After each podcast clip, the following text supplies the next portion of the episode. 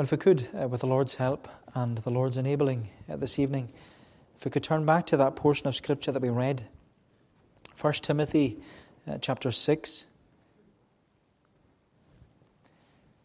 1 Timothy chapter 6. And if we take as our text the words of verse, verses 11 and 12. 1 Timothy chapter 6 and verse 11, where Paul writes, But as for you, O man of God, flee these things. Pursue righteousness, godliness, faith, love, steadfastness, gentleness. Fight the good fight of the faith. Take hold of the eternal life to which you were called and about which you made the good confession in the presence of many witnesses. But as for you, O man of God, flee these things. Pursue righteousness, godliness, faith, love, steadfastness, gentleness, and fight the good fight of faith. What does it mean to be men and women of God.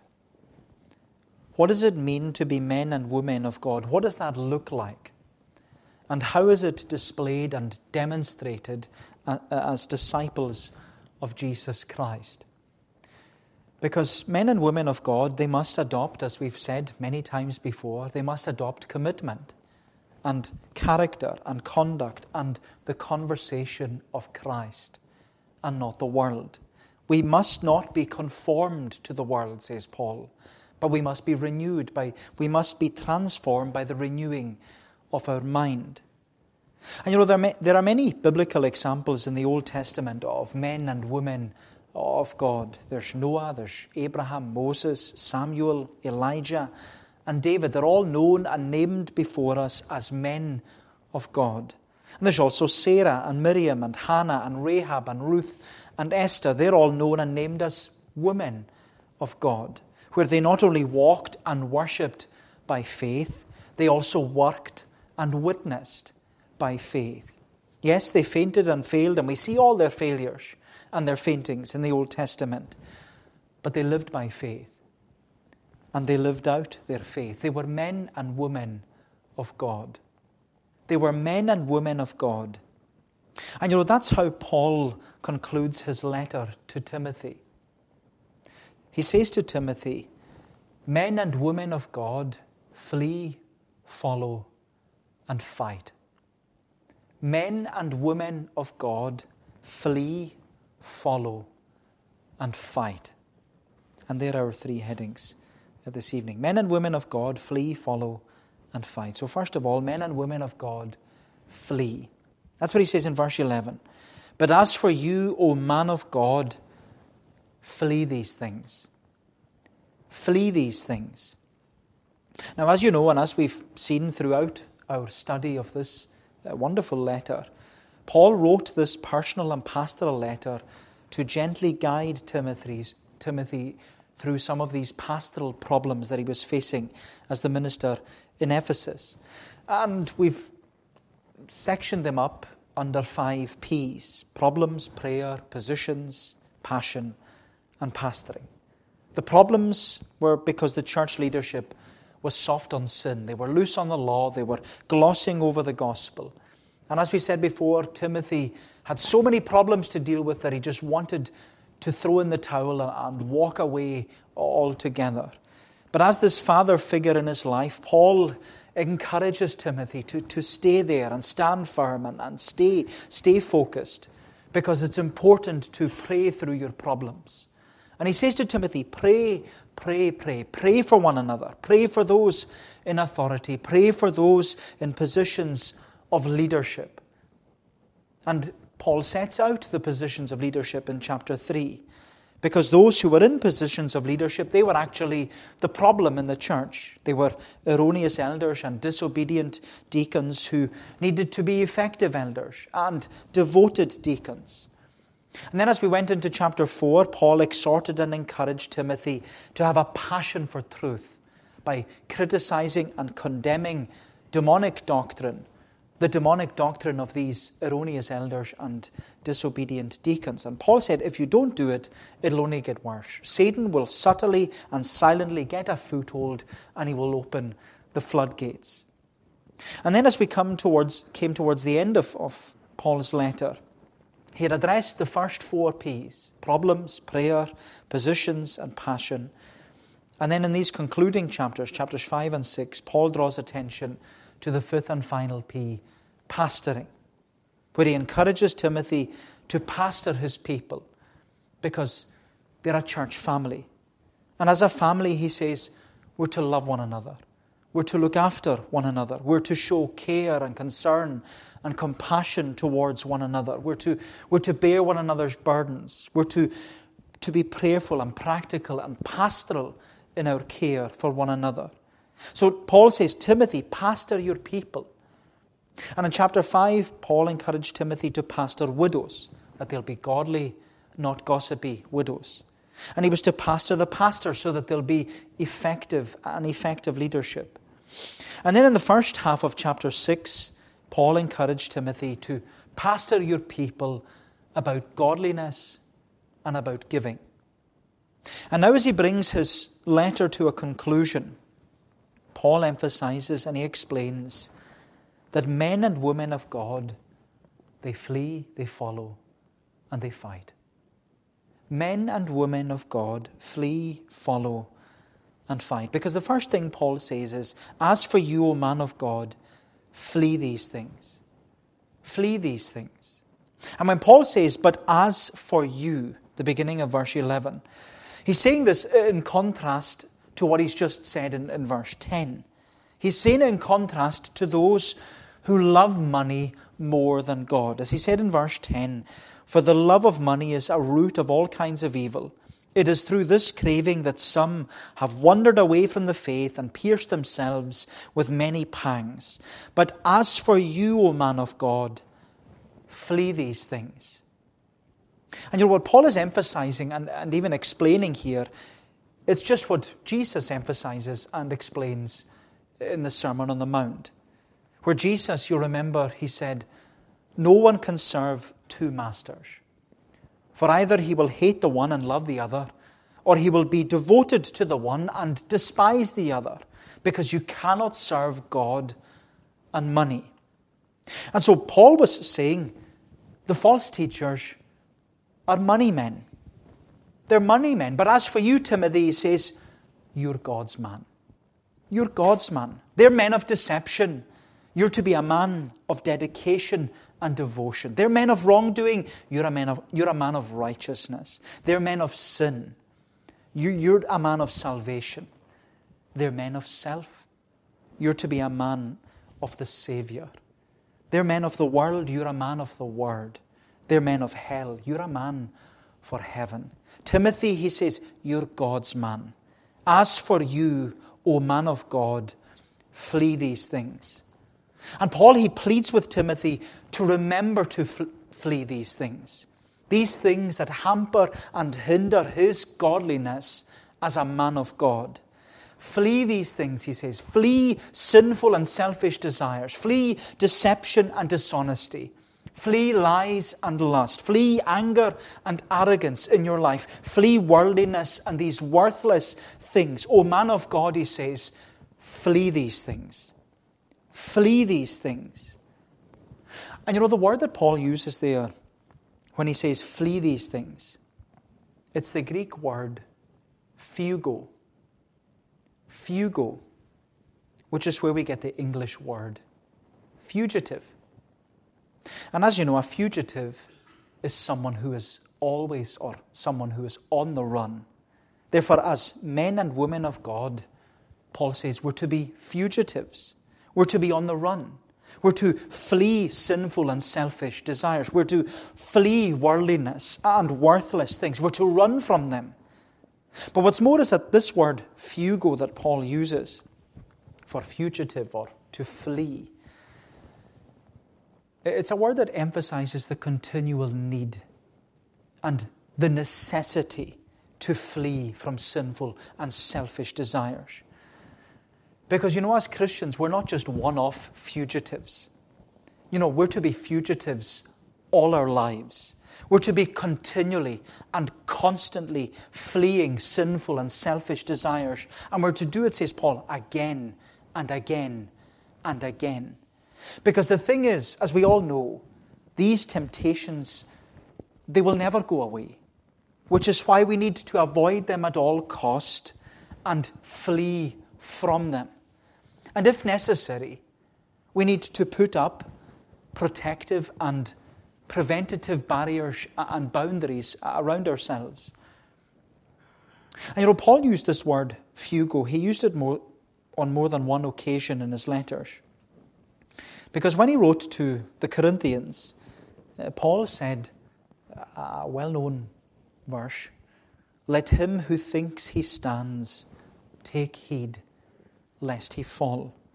But he says, God is faithful. He will not let you be tempted beyond your ability. But when you are tempted, he will always provide a way of escape that you may be able to endure it. Therefore, my beloved, flee. Fugo. Flee from idolatry. Be, be a fugitive from idolatry. Paul also wrote, in a, later on in 1 Corinthians, he used the same word, fugo Flee from sexual immorality. Because he says every other sin a person commits is outside the body. But sexual immorality, but the sexual immoral person, he says, sins against his own body. And that's so true. So when you commit sexual immorality, you always give a part of yourself to the other person.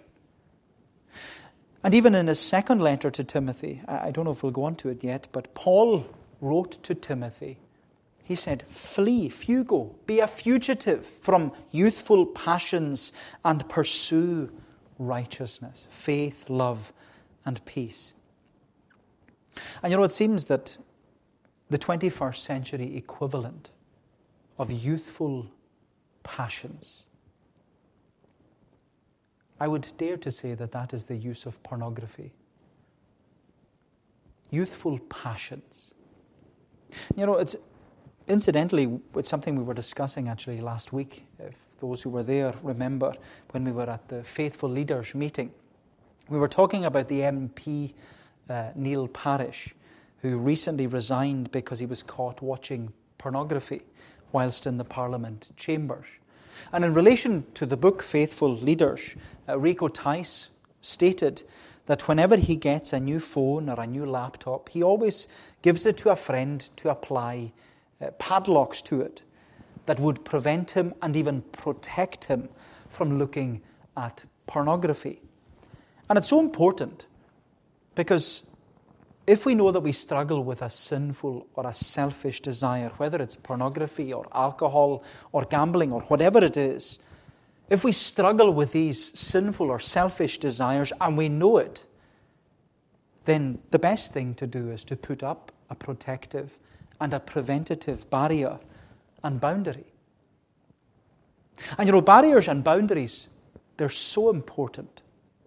Barriers and boundaries are so important especially when it comes to the opposite sex. We see that so clearly in the life of Joseph and the incident with Potiphar's wife. We're told that Joseph was he was a handsome young man.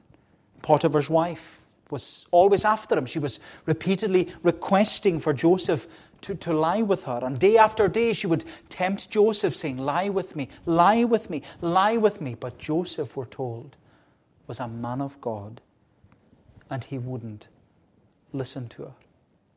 Joseph became a fugitive because when we read the narrative, when he, he's been asked to, to fall into temptation, he flees from her. He flees from her. And my friend, men and women of God flee. Men and women of God are fugitives. They run from sinful and selfish desires. Men and women of God flee. But then he says, secondly, men and women of God follow. Men and women of God follow. He says in verse 11, But as for you, O man of God, flee these things, pursue righteousness, godliness, faith, love, steadfastness, gentleness. So, Paul teaches Timothy that men and women of God are not only to be known by what they flee from, they're also to be known by what they follow after. Because we're not only to prevent and protect ourselves against sinful and selfish desires, we're also to strive after and we're to seek for righteousness, as he says, godliness, faith, love, steadfastness, and gentleness. And you know, even that statement there in verse 11, it's very similar to what Paul says again to Timothy in his second letter when he writes to him and says, Flee youthful passions and pursue righteousness, faith, love, and peace, along with all those who call on the Lord with a pure heart. And you know what's interesting is that Paul mentions this in both his letters. He says the same thing to Timothy in both his letters, encouraging and emphasizing the need for men and women to follow after and to pursue after righteousness, godliness, faith, love, steadfastness, and gentleness. And of course, the word pursue is the complete opposite to the word flee. They go in opposite directions. Because as we said, we're to be a fugitive, we're to flee and run away from sinful and selfish desires. But we're to follow after godliness and righteousness. And when you follow after godliness and righteousness, you pursue these things, you run towards them. You don't run away from them, you run towards them, you're running after them, you're striving for them, you're seeking after them. You're pursuing and pressing and pushing towards righteousness, godliness, faith, love, steadfastness, and gentleness. And again, you know, the language that Paul is using here in the second half of verse, verse 11 it's the image of an athlete. This pursuing and pressing and pushing towards righteousness and godliness. It's the image of an athlete, which is something Paul often used. We've seen that many times before. He uses the athlete as an image and an illustration of, of the Christian life. That we saw it even in, in chapter 4, where Paul exhorted and he encouraged us to be spiritually fit and focused, not spiritually fat and flabby. Where he says we're to enter the godly gym and we're to train ourselves for godliness. We're to train ourselves for godliness. And even in 1 Corinthians chapter 9, Paul says, he uses the image again. Do you not know that in a race all the runners run, but only one receives the prize? So run, he says. Run that you may obtain it. Run that you may win the prize and obtain the prize.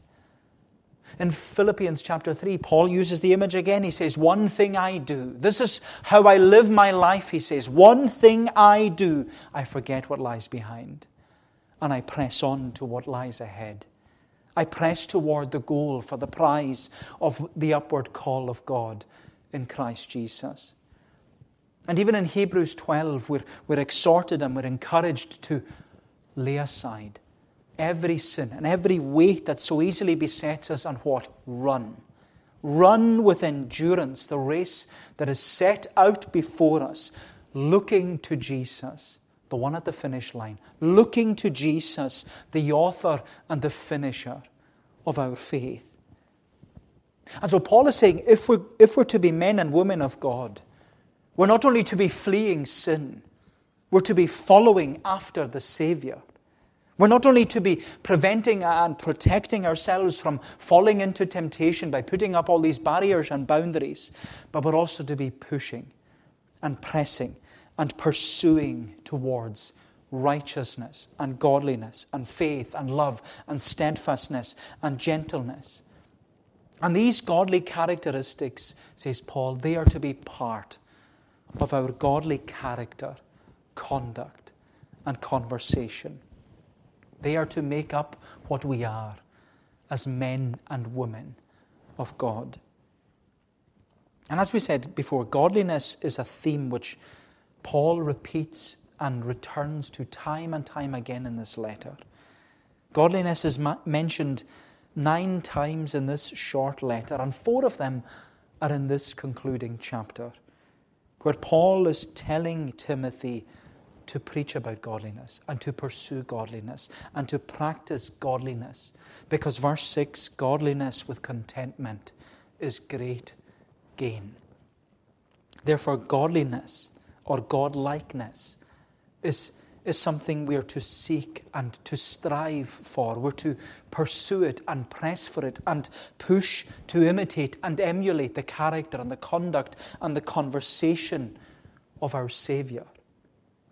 We're to seek to imitate and emulate our great God because God is a spirit, and the fruit of the Spirit is love and joy and peace and patience and kindness and goodness and faithfulness and gentleness and self control. And we look at ourselves and we say, yes, we fail and we faint in all these things. But that shouldn't stop us running the race. We are to keep pressing and pushing and pursuing this godly character as godly men and women of God. Because, as we said before, godliness is not just a Sunday thing, godliness is a daily thing. Godliness should not only be evident in our place of worship on the Lord's day, godliness should be evident in our place of work throughout the week. But as you know, that's not a walk in the park. We all know that that's not easy. It's not a walk in the park. No, Paul says it's a fight to the finish. It's a fight to the finish. That's why he says, lastly, that men and women of God, they flee, they follow, and they fight. Men and women of God flee, follow, and fight. That's what he says. Verse 11. But as for you, O man of God, flee these things. Pursue righteousness, godliness, faith, love, steadfastness, gentleness. Fight the good fight of faith. Take hold of the eternal life to which you were called, and about which you made the good confession in the presence of many witnesses. Fight the good fight of faith. You know, as Paul brings his first letter to a conclusion, his closing comments, they can be summarized and summed up in these two verses, where Paul teaches Timothy that men and women of God are not only to be known by what they flee from and what they follow after, but also what they fight for. But the fight, he says, it's not with fellow Christians. You're not to fight with one another.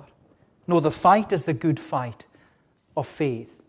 The fight is against the influence of the world and the infirmity of the flesh and the invasion of the devil. The fight is against the influence of the world, the infirmity of the flesh, and the invasion of the devil. It's the good fight of faith, and it's a fight, he says, to the finish. It's a fight to the finish. And you know, the word that Paul uses for fight, you know, I love how these words relate to the English language. The word Paul uses for fight is the Greek word agonizomai. Agonizomai, which is where we get the English word agony. Agony. And that's what it's to be. The fight is to be, it's to cause agony. It's not easy. As men and women of God, fighting the good fight of faith isn't easy or effortless. No, it's difficult. It's dangerous. It's painful. It's personal. It brings agony and anguish.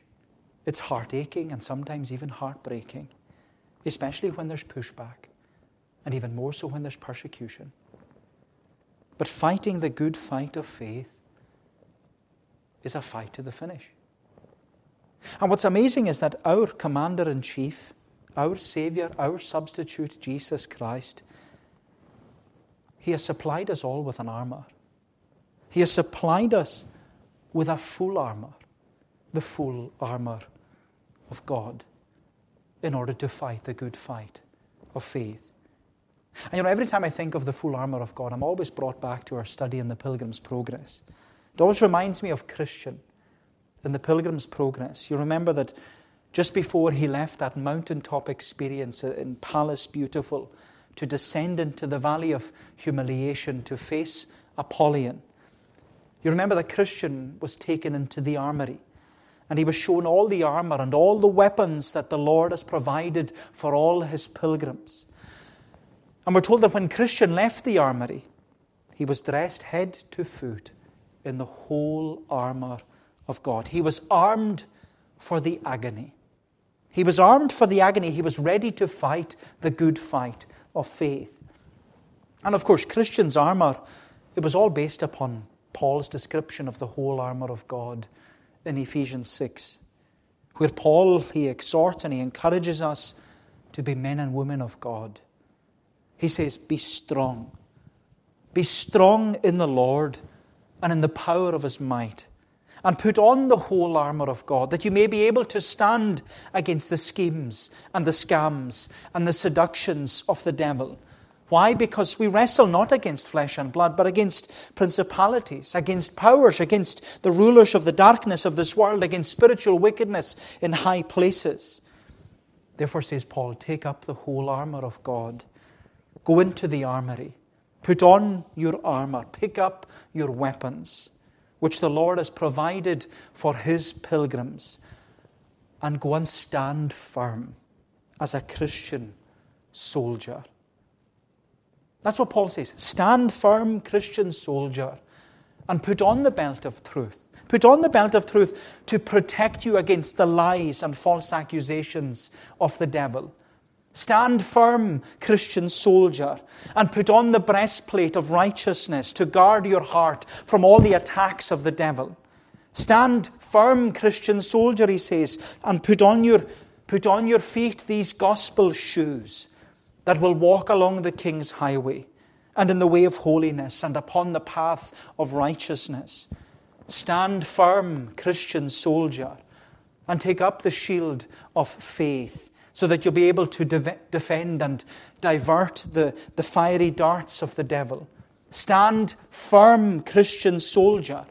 Put on your head the helmet of salvation because the battle, it's often in the mind. The battle is in the mind where Satan tempts you to disbelief and despondency and despair. But he says, Stand firm, Christian soldier, and have in your hand the sword of the Spirit, which is the Word of God. And a good soldier, he says, knows their sword.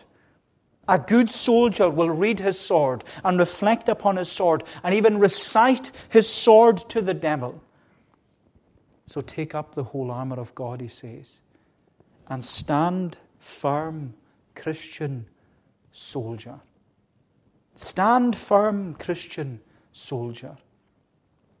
You know, what better message to read as you come towards the end of a letter than your father in the faith saying to you, Take up your armour, stand firm, Christian soldier, because men and women of God, they flee, they follow, and they fight. They flee, they follow, and they fight. And you know, as good soldiers, as godly men and women, Paul is saying to us, we're to stand firm. We're to fight the good fight of faith. Because it's a fight to the finish. It's going to bring agony, but it's a fight to the finish. And you know, Paul, he's, he's a man who speaks from experience. He says at the end of his second letter, his last letter, what does he say to Timothy? I have fought the good fight. I have finished the course. I have kept the faith. Henceforth there is laid up for me a crown of righteousness, which the Lord, the righteous judge, will award me on that day, and not for me only, but for all those who love his appearing. My Christian friend, Put on the whole armour. Stand firm, Christian soldier, because we're to be men and women of God who flee, who follow, and who fight. We're to be men and women of God who flee and follow and fight. And it's a fight to the finish. It's a fight to the finish. Well, may the Lord bless these thoughts to us. And let us pray. O Lord, our gracious God, enable us, we pray, as Christian soldiers, to put on the whole armour of God day by day. We confess, Lord, that there are days that we forget to put it on, and the devil is so quickly upon us. But Lord, we pray that each and every day we would remember to put it on and to take up our shield and to carry our sword and to go into the day pressing on towards the finish, fighting the good fight, knowing that it is a fight to the finish. And Lord, we thank Thee for such a wonderful Saviour, a Commander in Chief who has gone before us, who has defeated death, who has conquered the grave who has brought life and immortality to light through the gospel. O Lord, we ask that as Christian soldiers, we would be enabled and encouraged to flee from sin and to follow after godliness and righteousness and love and faith and peace and gentleness. And Lord, we pray that we would fight and keep fighting, fighting this good fight of faith until we reach the end. Lord, bless us, we pray, as thy people. Encourage us, we ask. Encourage us to keep on keeping on, because we know, Lord, that this world has so many temptations, so many trials for thy people. But we bless and praise thee as Jesus assures us that greater is he who is in us than he who is in the world. Go before us and we pray. Bless us, we ask, for we ask it in Jesus' name and for his sake. Amen. Well, we're going to sing again, uh, this time in Psalm 119, in the Sing Psalms version on page 157. Psalm 119. Sing Psalms version. We're singing from the beginning down to the verse marked 8.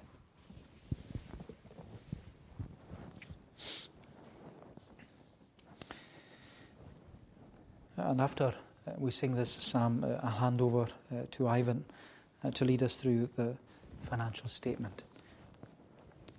So, Psalm 119, we're singing from the beginning. Blessed are those of blameless ways who live according to God's word. Blessed are those who keep his laws, who with their whole heart seek the Lord. They keep themselves from doing wrong by walking in his perfect ways. You have established laws for us that are to be obeyed always. We'll sing the section of section 1, verses 1 to 8 of Psalm 119 to God's praise.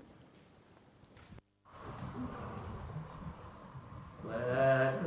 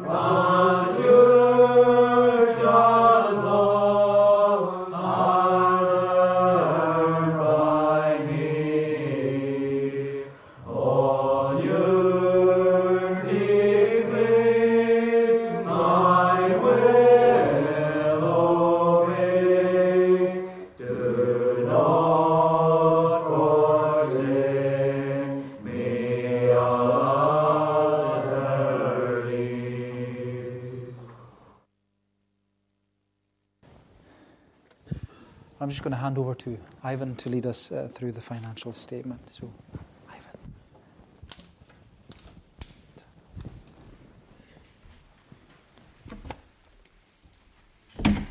Thanks, Murdo.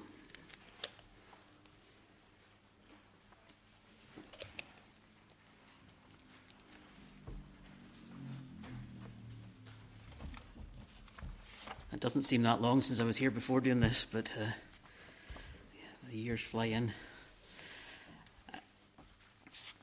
Well, as you would have come in the door tonight, um, you would have been given the, the summary of uh, the accounts for the year. If anybody really wants to look at the full set, there's a copy hanging on the notice board, so you can have a look later on if you want. Um, but I'll go through the, the summary that you have in front of you.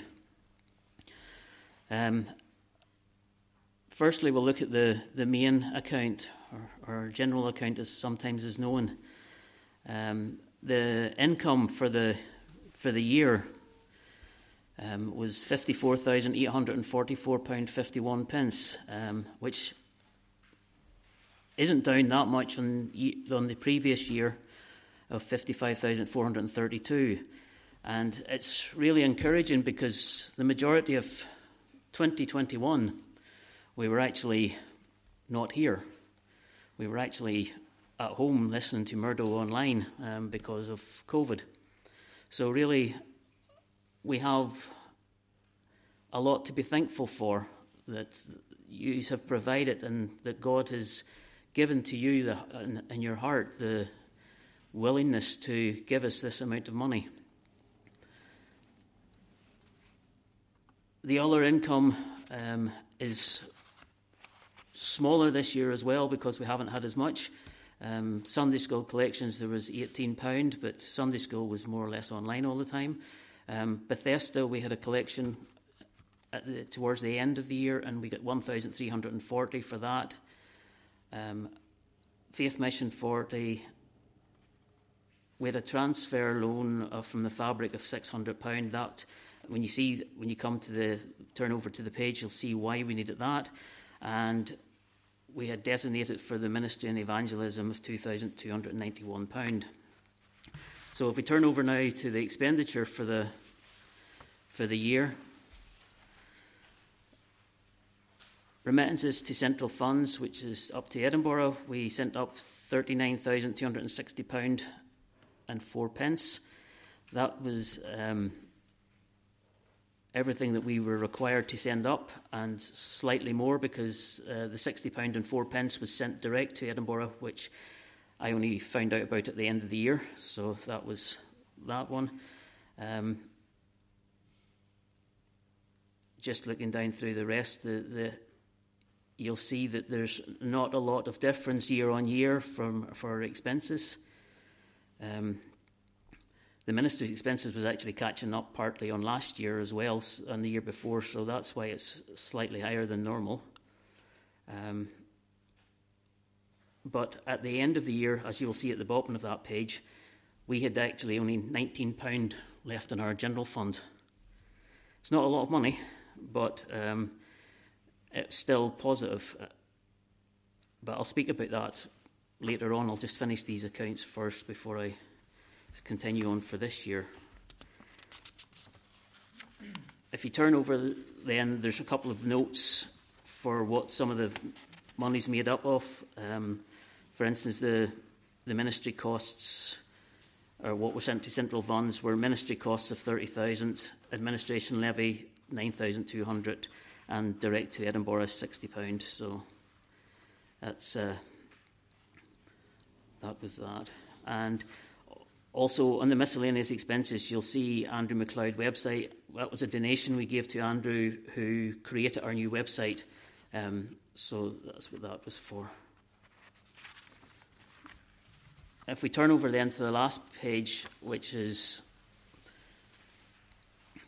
can be more complicated because we've got uh, we renovated the church, as you all know. Um, so there was a lot of movements between accounts and that. Um, the fabric account this year we had £18,717 into it. Um, 13,000 of it was from offerings f- from the envelopes, and we got a grant of £5,000 um, for whiteboard and equipment and that for this uh, Sunday school and toddlers and the rainbows and all the rest. So that's there. Um, it hasn't been actually spent yet, so um, some of it has, but not all of it. So we have to finish getting that sorted this year. Um, the expenditure, church improvements, that majority of that is the sound system um, and carpet. Half the uh, the carpet we had to put down a deposit before we um, before it was ordered, so that was what that is. Um, and then the manse maintenance, we have started on the manse to insulate it, and we're doing it room by room as Murdo is able to move between rooms and, and get them done. But we are getting there, and we're, we'll, I think we've got two rooms to go. Two, yeah, two or three to finish off, so we will get there through that, but it's easier on us. And then, as you'll see, we've transferred, um, we transferred twenty four and a half thousand through to the special projects. Um, that's because that's what we had gathered up in the fabric for doing work, and this was the majority of it. Um, then, if we go down to the special projects, our, we've had £11,900 in donations, the 24,500 from the Fabric Fund, gift aid of 1,250 on one of the big donations that we got, and then we got a, a loan of 24,000. Um, it just happened that when we were going for the loan, because of COVID and all the rest, the, there was a government rate that we were able to get a loan that the first year's interest was interest free. So it's only, and it only had to be started to be paid until March this year was the first payment that we had to make. So we had actually had a year without having to make any payments to it. So we've been able to save up and pay off a fair chunk already this year, which okay, this is last year's, this is 2021's accounts, so that's still shown as the full amount of 24,000. But actually, at the minute, we're actually have over half of it paid off of that loan. Um, and then, lastly, on the, the the accounts, the benevolent fund is well, it's, it's £1,026 left in it at the end of the year, so there was. So it goes up slightly every month. So, But I want to go back mainly to the, the main account and really the bank balance that we had at the end of the year of £19.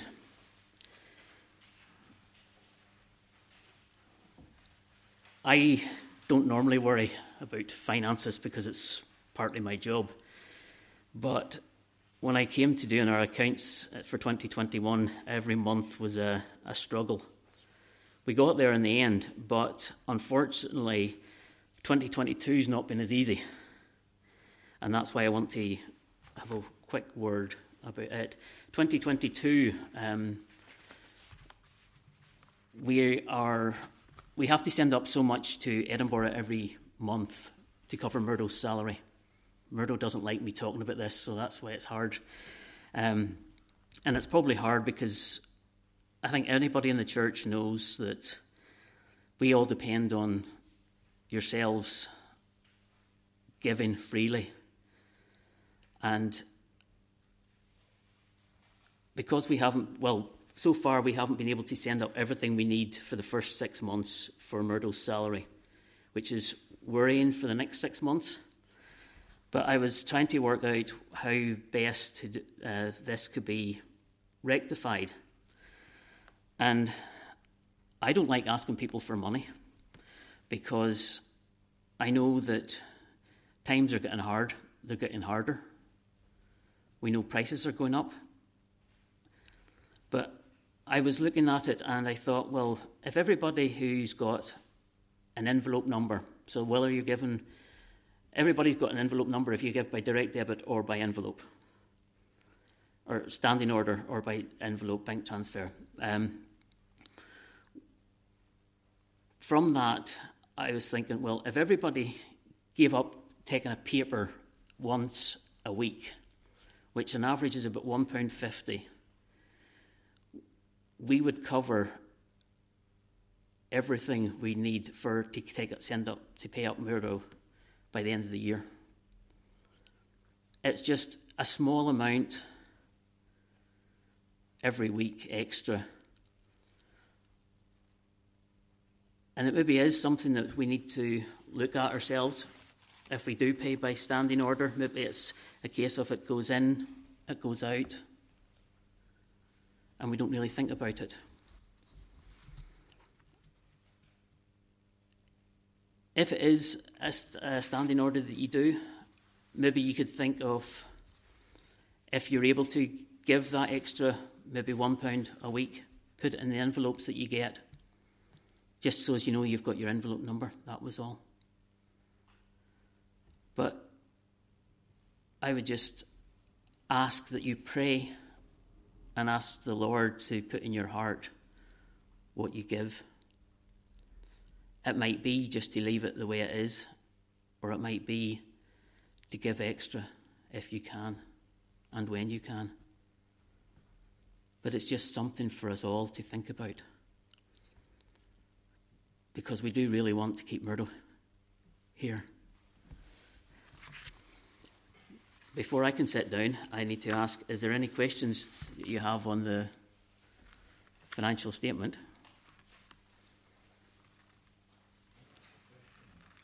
Angus.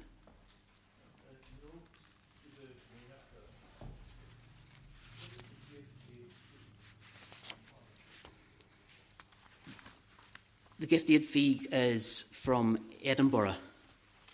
It's what Edinburgh more or less charges for putting through our gift aid.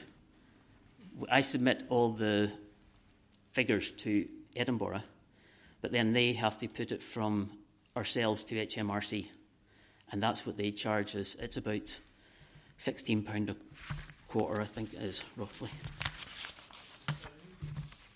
Pardon?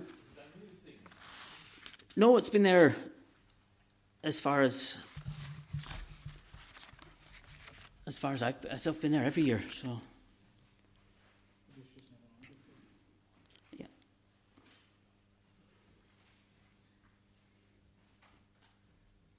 Any other questions? Then, can I ask somebody from the court to approve and second?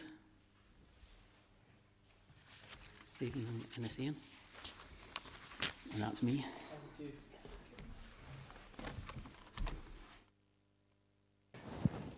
Thank you.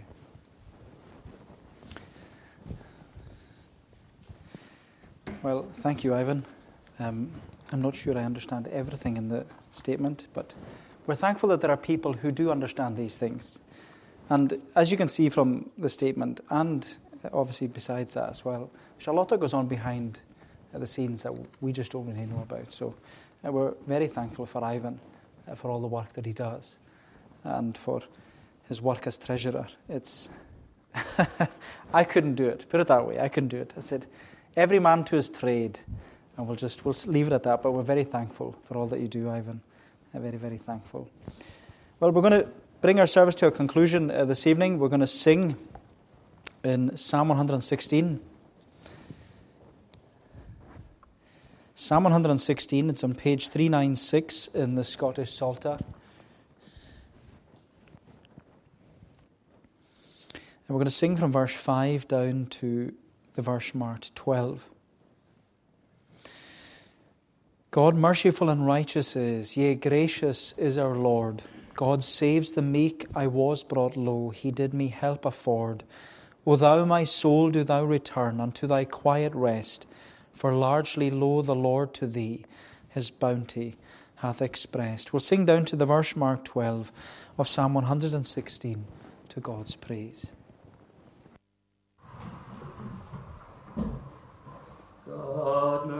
Merciful